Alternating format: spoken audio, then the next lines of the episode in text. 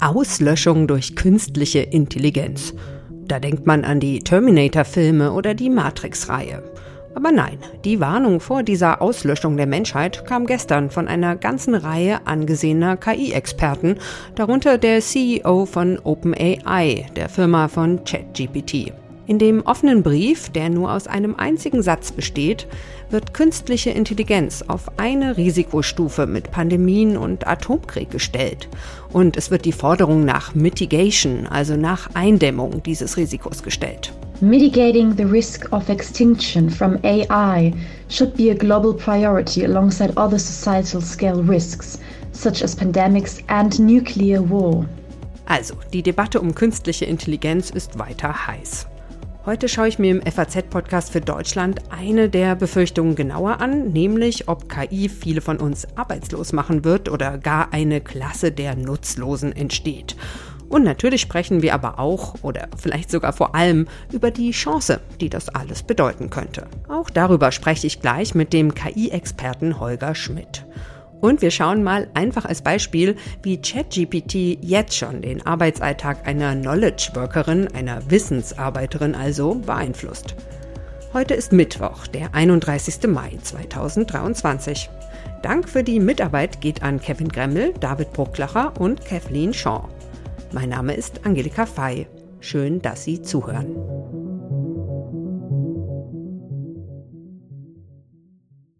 I think if this technology goes wrong, it can go quite wrong. My worst fears are that we cause significant, we, the field, the technology, the industry, cause significant harm to the world.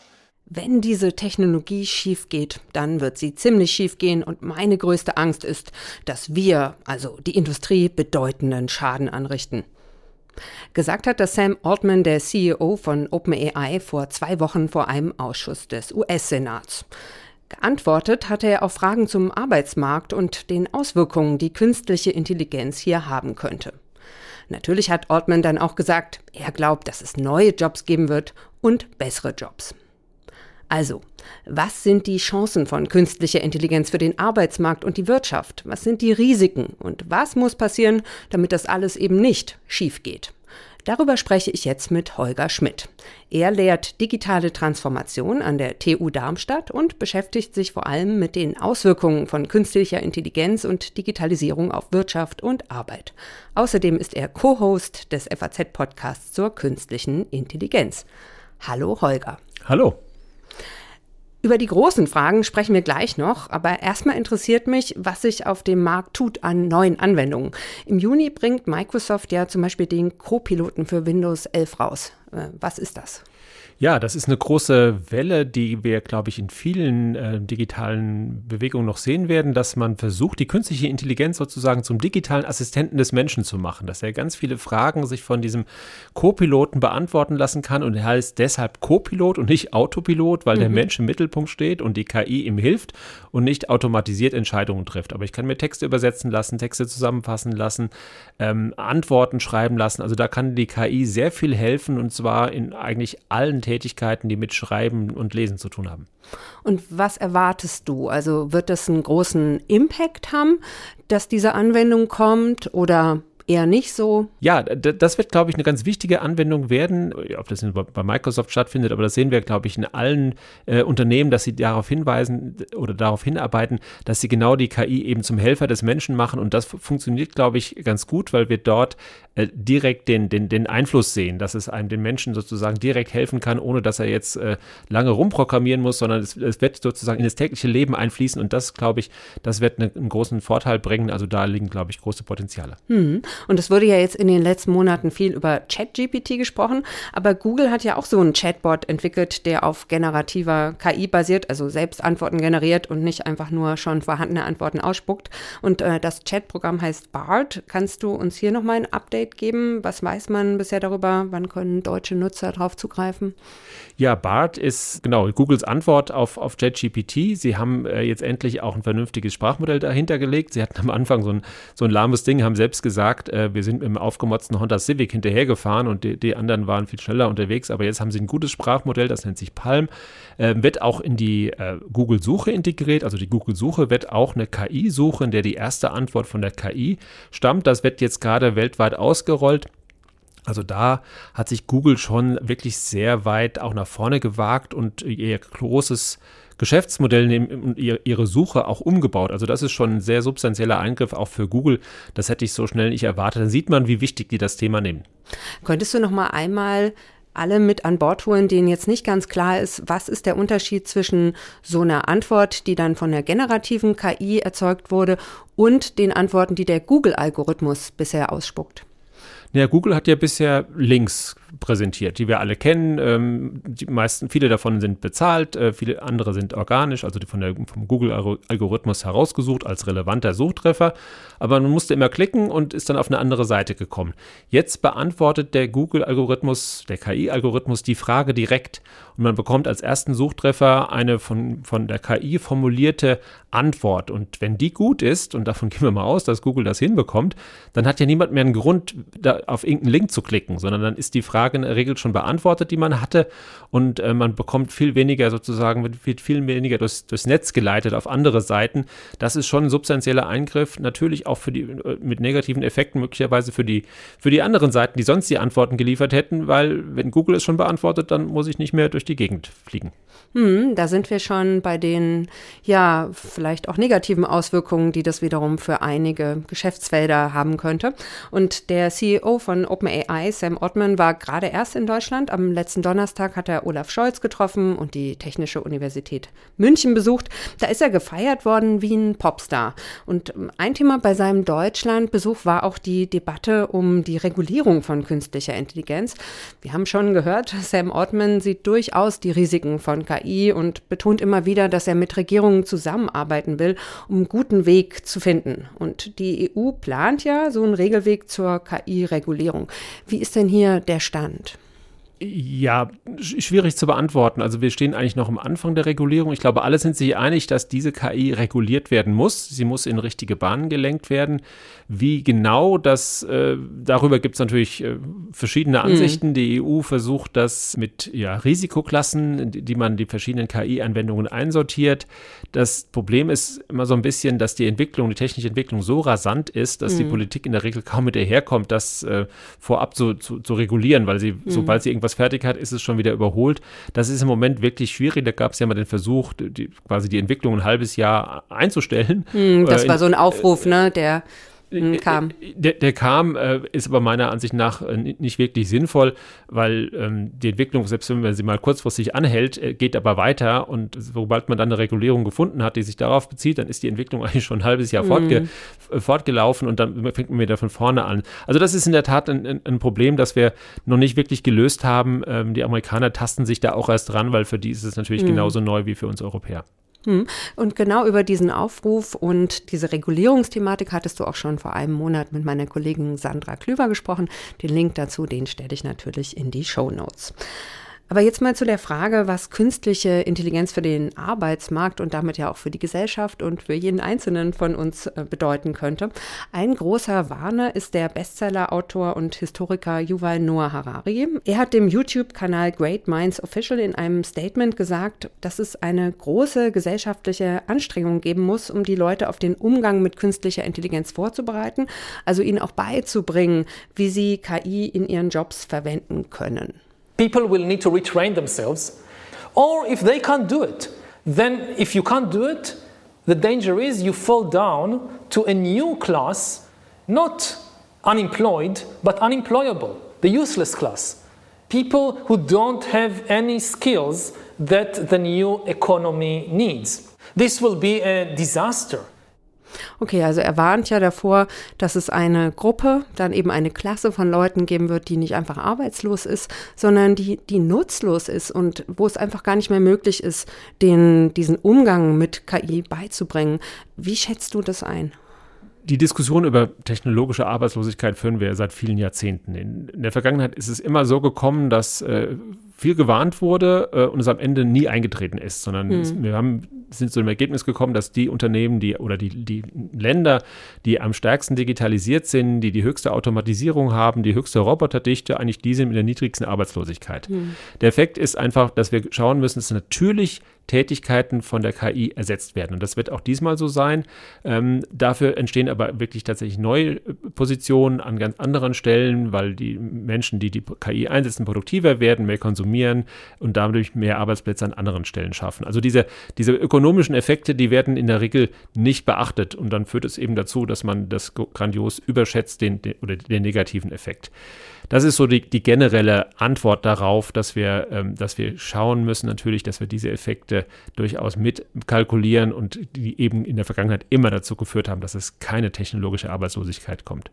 Aber, und das ist diesmal das, das Neue, diese KI kann mehr als die, die wir bisher kannten. Das ist wirklich eine substanzielle Veränderung, weil plötzlich Tätigkeiten betroffen sind, die wir bisher überhaupt nicht äh, damit in Verbindung gebracht haben. Also in der Liste der Berufe mit der höchsten Betroffenheit stehen auf einmal die Juristen ganz oben. Mhm. Warum? Weil die ähm, schreiben und lesen. Ne? Mhm. Und das kann die KI ziemlich gut. Und äh, deshalb sind auch Finanzanalysten, weil die KI auch ganz gut rechnen kann. Mhm. Ähm, Lehrer äh, betroffen, weil die KI individuelle Lernprogramme erstellen kann. Also es ist tatsächlich so, dass wir plötzlich eine neue Art von Betroffenheit haben, die wir bisher nicht kannten. Das macht vielen Leuten Angst.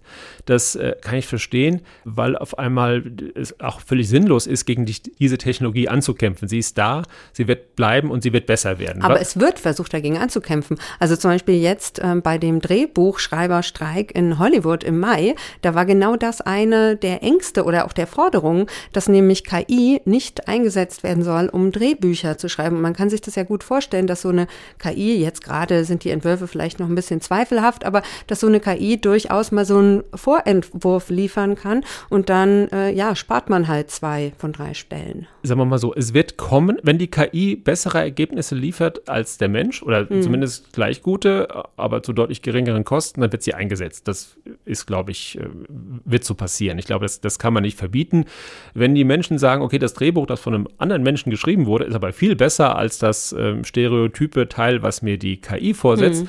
und nur diesen Film schauen, äh, dann ist das Ergebnis auch klar. Insofern, glaube ich, wird es keinen Sinn machen, ähm, das zu verbieten, sondern man muss sich natürlich dann schauen, wie, wie kann ich als Mensch äh, an dieser Stelle meine Fähigkeiten einbringen und eben besser sein an der Stelle als die Maschine. Und wenn die Maschine eben besser ist als der Mensch, dann wird es die Arbeit ersetzt. Das ist, glaube ich, ökonomisch relativ relativ klar, das können wir nicht aufhalten. Was wir, glaube ich, daraus lernen, ist, wir müssen äh, die Maschine für uns arbeiten lassen. Das mhm. ist, glaube ich, also diese Kombination aus Mensch und Maschine, das wird das, worauf es jetzt ankommt, dass wir lernen, diese KI für uns einzusetzen, ähm, dass wir wissen, wie sie, wie sie funktioniert und wie, wie ich mit einem guten Prompt ein gutes Bild zeichnen mhm. kann und das dann und das dann nutzen kann, äh, zu sagen, wir verbieten das. Ich glaube, das, äh, das werden wir nicht mehr hinbekommen. Die, die, die Büchse der Pandora ist geöffnet. Alle wissen, welche Ergebnisse die, die Maschine erzeugen kann und das nicht zu nutzen, das würde auch die ganzen Produktivitätsvorteile, die wir uns jetzt davon erhoffen, zunichte machen. Und langer Satz, diese Produktivitätsvorteile bei der demografischen Entwicklung, die wir haben, mhm. die brauchen wir auch, um wettbewerbsfähig zu bleiben, um auszugleichen, dass immer mehr Menschen in Rente gehen und in 10 oder 20 Jahren immer weniger Leute, immer mehr Rentner in Deutschland ernähren müssen. Und du hattest ja gerade schon gesagt, es geht eben darum, dass ich die KI für mich arbeiten lasse. Sowas ähnliches hatte der Sam Altman vor, in der Anhörung vor dem US-Senat auch gesagt. Er hatte dann gesagt, ähm, dass eine KI nicht die Jobs ersetzen wird, aber Tasks. Also, dass sie Aufgaben erledigen wird für Menschen, die einen Job haben. Siehst du das auch so? Ja, das sehe ich ganz ähnlich. Da kommen wir wieder zu dem Piloten vom Beginn. Dem Co-Piloten. Dem Co-Piloten. Mhm. Das ist genau die Geschichte, dass ich als, als gut ausgebildeter Mensch natürlich mir Aufgaben von der Maschine äh, erledigen lassen mhm. kann, mal eben Text zusammenfassen, aber dann nochmal drüber zu schauen und zu sagen, okay, ist die Zusammenfassung korrekt, steht alles Wichtige drin, mhm. äh, sozusagen als menschlicher Supervisor die Arbeit zu kontrollieren und zu bewerten. Mhm. Das wird, glaube ich, eine Aufgabe werden und die, der Menschen werden und das macht viele Menschen natürlich auch produktiver an der Stelle, mhm. weil sie eben sehr viele, sag ich mal, Hilfsarbeiten, die, die, sie, die sonst Zeit kosten, wie eine E-Mail zu formulieren, das funktioniert mittlerweile so gut von der Maschine, die muss ich nicht mehr selber tippen. Das kann ich mir tippen lassen, fliege einmal drüber, ist korrekt und schicke sie weg. Und da mhm. habe ich mhm. wieder Zeit gespart. Und wenn man das mal aufsummiert über den Tag, dann stehen unglaublich viele sag ich mal, unproduktive Tätigkeiten, die mir die Maschine vom Hals schaffen kann, mhm. äh, zu Buche und äh, dann, dann, kann ich deutlich mehr, mehr leisten, als wenn ich, wenn ich das alles selber mache. Ich glaube, diese Möglichkeiten, die haben wir noch erst noch nicht mal in Ansätzen ausgeschöpft. Hm. Und ein Wort, das in der Debatte jetzt immer wieder fällt, ist äh, Mitigating oder Mitigation, also das Eindämmen von den Risiken oder den Auswirkungen. Und das war ja auch ein bisschen das, worauf der Kritiker Harari abzielte, dass er gesagt hat, man muss die Menschen ähm, retrainen, also neu ähm, umtrainieren. Ähm, und was siehst du denn da an gesellschaftlichen oder auch politischen Aufgaben oder auch an Aufgaben in den einzelnen Unternehmen? Eben für diese Eindämmung der Risiken. Ja, das, da kommen wir natürlich bei dem Umtrainieren, das klingt jetzt ein bisschen hart, aber es ist mhm. Weiterbildung. Und Weiterbildung mhm. ist etwas, was wir, was wir, glaube ich, in diesem KI-Zeitalter dringend brauchen und zwar hm, nahezu alle. Und äh, der, der Chef von, von Huawei hat auch gerade gesagt, wir werden alle Programmierer, mhm. weil es so einfach wird, mit, dem, mit dieser KI zu programmieren. Man muss jetzt nicht mehr äh, zehn Semester Informatik studieren, um programmieren zu können, sondern kann es mit dieser Maschine dann äh, relativ simpel machen. Und äh, das sind so, so Skills, die wir uns antrainieren müssen. Das heißt, die Eintrittsschwelle für, für technologische Fähigkeiten wird deutlich geringer. Und das ist etwas, was wir, glaube ich, ähm, dann auch den Leuten Leuten beibringen müssen, dass sie keine Angst davor haben, sondern mhm. dass die, die Möglichkeiten für sich nutzen können. Das wird, wird in der Tat einfacher, wenn man sieht, zum Beispiel, dass man, dass man äh, sich eine Webseite damit programmieren mhm. lassen kann, indem man einen, einen guten Prompt schreibt. Mhm. Dinge, die vor, vor einem Jahr völlig undenkbar waren. Oder man wirft eine Excel-Tabelle rein und bekommt äh, eine Analyse der, der Daten ähm, mit, mit aussagefähigen Grafiken in mhm. Sekunden. Mhm. Das ist etwas, was äh, Data-Analysten bisher mhm. gemacht haben. Mhm. Das kann mittlerweile die Maschine. Also das sind schon substanzielle Vorteile, aber ein Data-Analyst, der die, die KI nutzt, die sich die Daten auswerten lässt und damit schneller und besser wird, mhm. das ist der, der am Ende gewinnen wird. Mhm. Ja, dann, lieber Holger, vielen Dank für den Ausblick und die Einschätzung. Sehr gerne.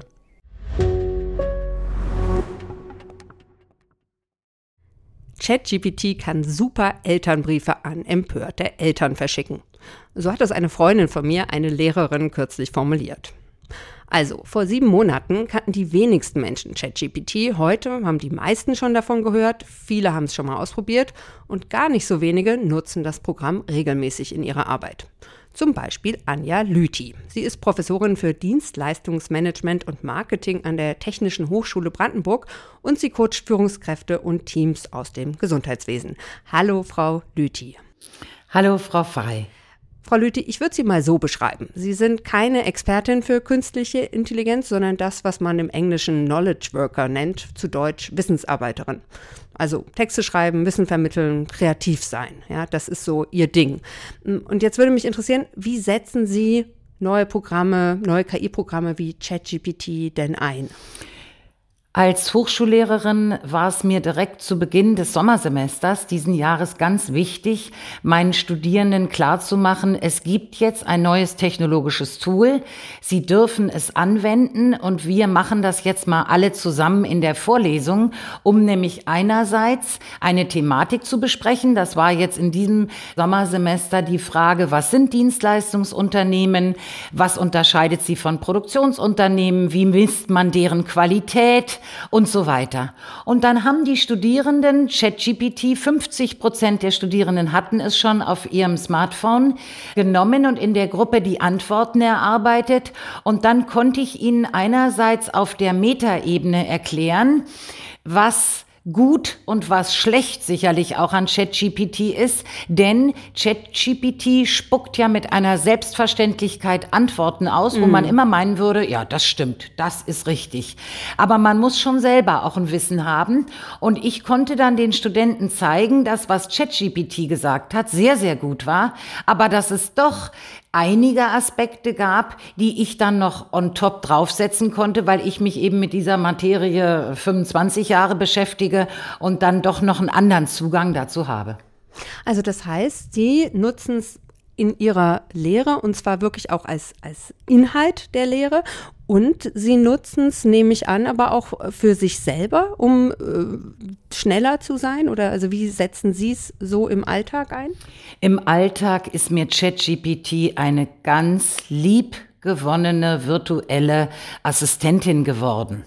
Sei es kurze E-Mails zu schreiben, beispielsweise ans Finanzamt oder sei es zu fragen, ich bin jetzt hier in Österreich an einem Ort, der heißt Winkel, wo sind denn hier bitte die besten Skigebiete, mhm. liebe ChatGPT, oder sei es, ich muss einen Käsekuchen backen und da sitzen lauter Gourmets am Tisch, welches Rezept schlägst du denn davor und so weiter. Also im Privatleben permanent und pausenlos. Beruflich finde ich es schön, um Laienverständnis verständlich auf den Punkt gebracht, Sachverhalte zu erklären.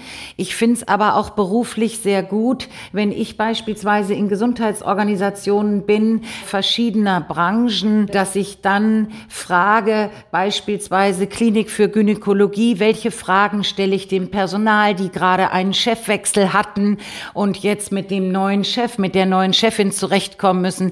Und dann bringt mir ChatGPT wirklich sehr gute Fragen, die die ich dann in meinen Beratungsgesprächen natürlich abgeändert, ich muss mich selber auskennen, aber die kann ich dann im Grundgerüst so schön stellen. Das andere ist das Posten von LinkedIn-Posts, wo ja auch ChatGPT im Grunde darauf trainiert wurde als ähm, lernender Algorithmus. Äh, wie muss man heute einen Post verfassen, mhm. damit er in der Sprache und in dem Layout geschrieben ist, dass er bei LinkedIn sichtbar wird? Frau Lüthi, Sie sind aus der Generation der Babyboomer und wie erleben Sie das in Ihrem Umfeld, in Ihrem Freundeskreis? Wie ist denn da die Akzeptanz für solche neuen Programme? Die Akzeptanz ist verhalten, hm. Aber ich selbst habe schon immer eine Affinität zu neuen Technologien gehabt, habe mich gefreut, als die Uni Regensburg seinerzeit in den 80er Jahren die PCs angeschafft hat, damals noch Olivetti. Ich habe mich gefreut, als es Textverarbeitung gab und wir nicht mehr auf der Schreibmaschine Hausarbeiten schreiben mussten. Als das Internet in den 90er Jahren kam, dachte ich, das ist die revolutionierende Technologie unseres Jahrtausends wahrscheinlich und bin schon von meiner Community eher immer belächelt worden, gefragt worden, wer ist denn außer dir noch in diesem Internet? Und so ein bisschen geht's mir jetzt auch mit ChatGPT, dass die Leute fragen, echt jetzt und du und nein und warum und was machst du und ist doch alles mit der Datensicherheit und sehr umstritten und sehr diskutiert. Und ich sage, du, ich habe schon einen Taschenrechner eigentlich als Kind als wahnsinnige Erleichterung mhm. empfunden, weil ich nicht so gut im Kopfrechnen war und muss sagen, ChatGPT hilft mir, meinen Arbeitsalltag zu erleichtern. Ich meine, das größte Problem, was wir doch alle haben, ist keine Zeit. Mhm. Und ChatGPT hilft eben auch wahnsinnig, in den verschiedenen Bereichen Zeit zu sparen. Und von daher, wenn ich dann mit meinesgleichen rede, Babyboomer, die heute Personalleiter, Geschäftsführer, Vorstände sind und ihnen dann sage, ist es nicht eigentlich schön, dass man ChatGPT fragen kann, wie man eine Stellenanzeige formuliert, damit die Generation Z sich angesprochen fühlt zum Beispiel? Ist es nicht eigentlich toll, dass wir heute schon einen Chatbot haben können, der Bewerbern die ersten Fragen beantwortet?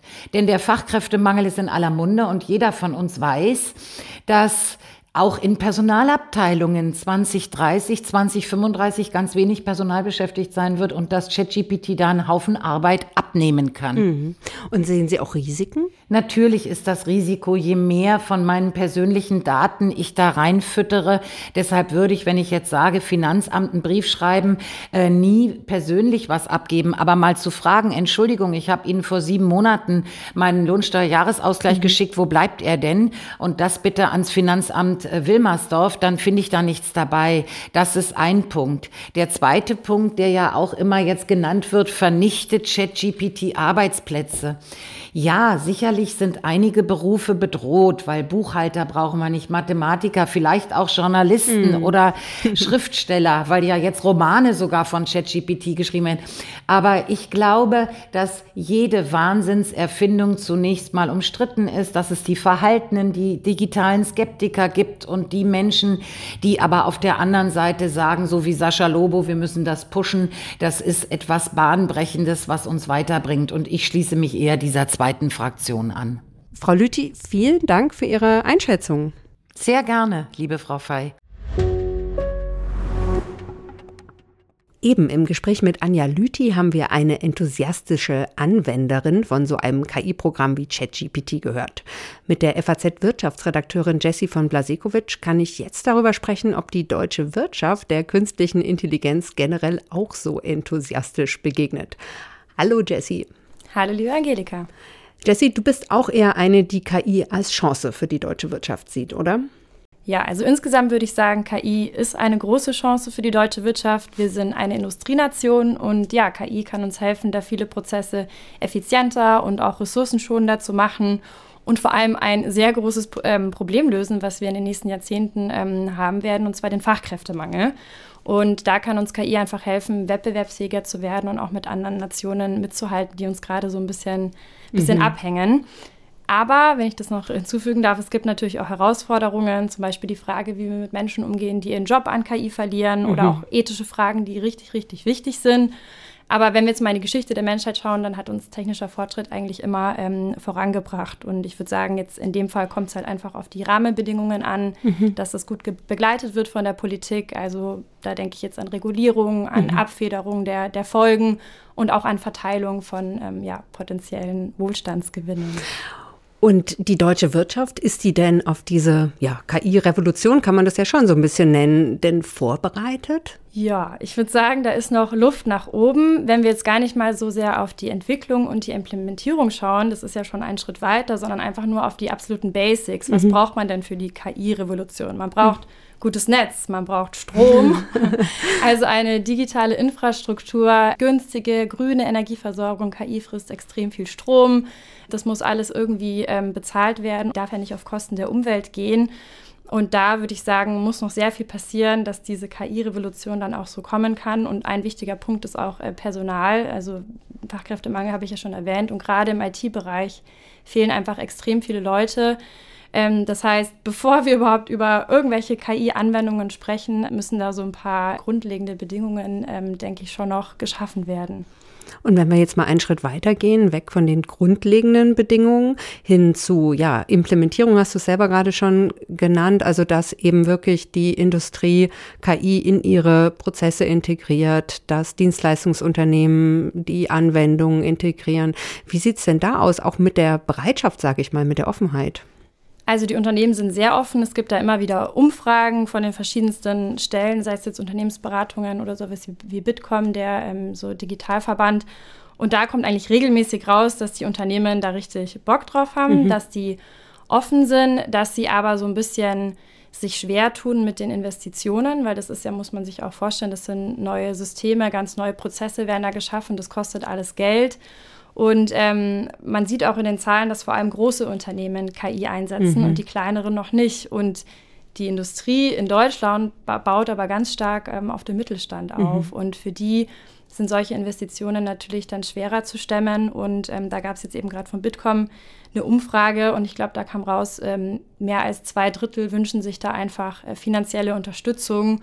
Und ähm, das ist natürlich ein ganz klarer Handlungsaufruf an die Politik, ähm, da so ein bisschen den Anschub zu leisten. Ja, und als Wirtschaftsredakteurin, die sich mit dem Thema beschäftigt, äh, was müsste denn deiner Meinung nach passieren? Genau, also den Breitbandausbau und die Energieversorgung habe ich ja schon erwähnt. Die Politik muss sich außerdem auf klare Regeln ähm, einigen. Sowas gibt den Unternehmen einfach Rechtssicherheit und dann trauen sie sich auch viel eher, so große Investitionen dann zu tätigen. Man müsste oder man könnte Gründungen und Startups besser fördern, genauso wie Forschung und Entwicklung. Da gibt es ja auch einige Initiativen auf EU-Ebene und man sollte auch die Menschen nicht aus den Augen verlieren. Mhm. Also KI wird uns nicht überflüssig machen, aber es wird uns ganz andere Kompetenzen abverlangen mhm. am Arbeitsplatz als bislang. Die Hoffnung ist ja so ein bisschen, dass KI der deutschen Wirtschaft einen Schub geben könnte, einen Entwicklungsschub und das dann eben auch zu äh, Produktivitätsgewinnen führt. Und ja, was könnte denn die Folge davon sein und wann könnten diese Produktivitätsgewinne auch eintreten? Also über welchen Zeitraum sprechen wir da? Also im besten Fall ähm, steigern wir unseren Wohlstand und verbessern wir unsere Lebensqualität. Aber ich hatte ja vorhin schon mal ähm, ja die Begleitung durch die Politik erwähnt und die ist in meinen Augen da ganz zentral, weil wir einfach noch nicht wissen, wer von diesen etwaigen Produktivitätsgewinnen ähm, profitiert. Wir wissen auch noch nicht, wie viele Jobs durch KI verloren gehen, wie viele mhm. neu geschaffen werden. Da, da, sind die Aussichten oder die Prognosen zwar inzwischen viel optimistischer, als sie es früher waren. Da gab es ja immer so diese Doomsday- vorhersagen, wie viele Millionen Menschen da ähm, ihren Job verlieren. Also da ist sich die Wissenschaft und auch die Branchenkenner, die sind da jetzt so ein bisschen optimistischer unterwegs. Aber in vielen Bereichen wird die Wertschöpfung ohne den Menschen funktionieren. Und dann mhm. ähm, ja, streichen diejenigen die Gewinne ein, mhm. denen die Roboter und die Fabriken und die Patente gehören und eben nicht der einfache Arbeiter. Und ähm, die Politik finde ich, muss dann dafür sorgen, dass diese Wohlstandsgewinne eben irgendwie fair verteilt werden, sei es jetzt über Steuern. Es gibt auch manche, die irgendwie so einen staatlichen KI-Fonds äh, mhm. fordern. Also Möglichkeiten gibt es da viele und es ist auch sicher keine einfache Aufgabe, mhm. aber eine sehr wichtige, wie ich finde. Und ja, was den Zeitpunkt betrifft, da können wir jetzt tatsächlich nur ähm, spekulieren. Also die Wissenschaft rätselt schon seit Jahren darüber, warum eigentlich das Internet und die gesamte Digitalisierung nicht schon zu extremen Produktivitätssprüngen mhm. geführt hat. Es gibt die Theorie, dass so große Technologien teilweise Jahrzehnte brauchen, bis sie dann mal ihren Durchbruch haben. So war es auch damals bei der Dampfmaschine. Von daher, ja, eine Jahreszahl zu nennen wäre jetzt unseriös, aber es gibt ein paar Anzeichen, dass sich das gerade so ein bisschen beschleunigt. Ich meine, allein wie viel wir gerade über ja. KI auch sprechen. Es gibt äh, Anzeichen, dass mehr Jobs in dem Bereich ausgeschrieben werden, dass mhm. mehr Patente eingereicht werden. Ähm, von daher ja, beschleunigt sich das gerade, aber so richtig wissen können wir es nicht. Du machst ja jetzt als Autorin und Host bei dem neuen YouTube-Format Was kostet die Welt mit? Das Format gehört zu Funk, dem Content-Netzwerk von ARD und ZDF für Jugendliche und junge Erwachsene. Ähm, die FAZ hat Was kostet die Welt für Funk entwickelt und realisiert jetzt auch die Videos. Ja, und jetzt erstmal Glückwunsch zu deinem ersten Video. Dankeschön. Das hat inzwischen schon mehr als 25.000 Aufrufe. Ja, und äh, da erklärst du, dass wir in Deutschland ein Problem haben, weil ja eben die Produktivität gerade stagniert stagniert und äh, wenn jetzt bald auch noch weniger Menschen dann arbeiten, weil wir alle alt werden und zu wenige nachkommen, dann könnte es eben mit dem Wohlstand in Deutschland bergab gehen. Und eben, was du auch gerade schon sagtest, dass KI uns aber vielleicht aus diesem Tal holen könnte. Das ist sehr gut erklärt, sehr sehenswert und den Link, den stelle ich auch in die Show Notes. Aber was mich jetzt noch interessieren würde, das Video hat inzwischen auch mehr als 220 Kommentare. Und wie nimmst du das wahr? Haben die Leute, die kommentieren, und das sind ja vermutlich eher junge Leute, eher Ängste oder eher Hoffnungen, was künstliche Intelligenz angeht? Ja, also erstmal danke für äh, deinen Shoutout. Ähm, wir machen ja Content für junge Menschen und die, würde ich sagen, stehen so neuen Technologien ja erstmal offen gegenüber. Mhm.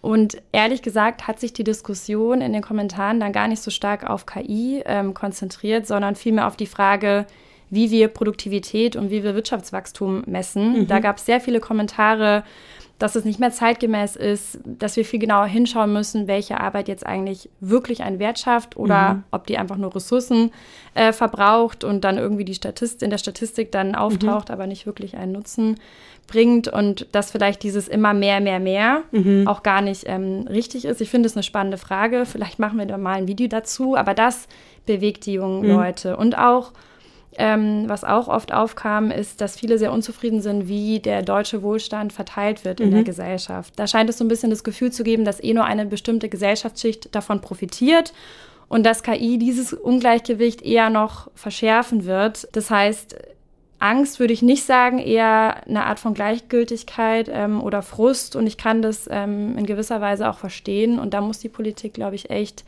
drauf schauen und es auf dem Schirm haben. Liebe Jessie, vielen Dank für deine Einschätzung und ich bin gespannt auf das nächste Video. Danke, liebe Angelika. Bringt uns künstliche Intelligenz schlimmstenfalls die Auslöschung der Menschheit, mindestens aber eine Klasse an Nutzlosen oder ganz im Gegenteil, neue Produktivität, interessantere Jobs und mehr Freizeit. Das sind ja so ungefähr die jeweils aufs extrem zugespitzten Perspektiven, die es auf das Thema KI gibt. Naja, wie es ausgeht, die Antwort gibt's dann in zehn Jahren. Nein, im Ernst. Ich finde, es ist gut, dass die Debatte geführt wird und so viele Menschen wie möglich sich mit den neuen Möglichkeiten auseinandersetzen, durchaus auch kritisch. Denn einfach den Kopf in den Sand stecken und denken, das wird schon vorbeigehen, das klappt ganz sicher nicht mehr. Vielen Dank fürs Zuhören.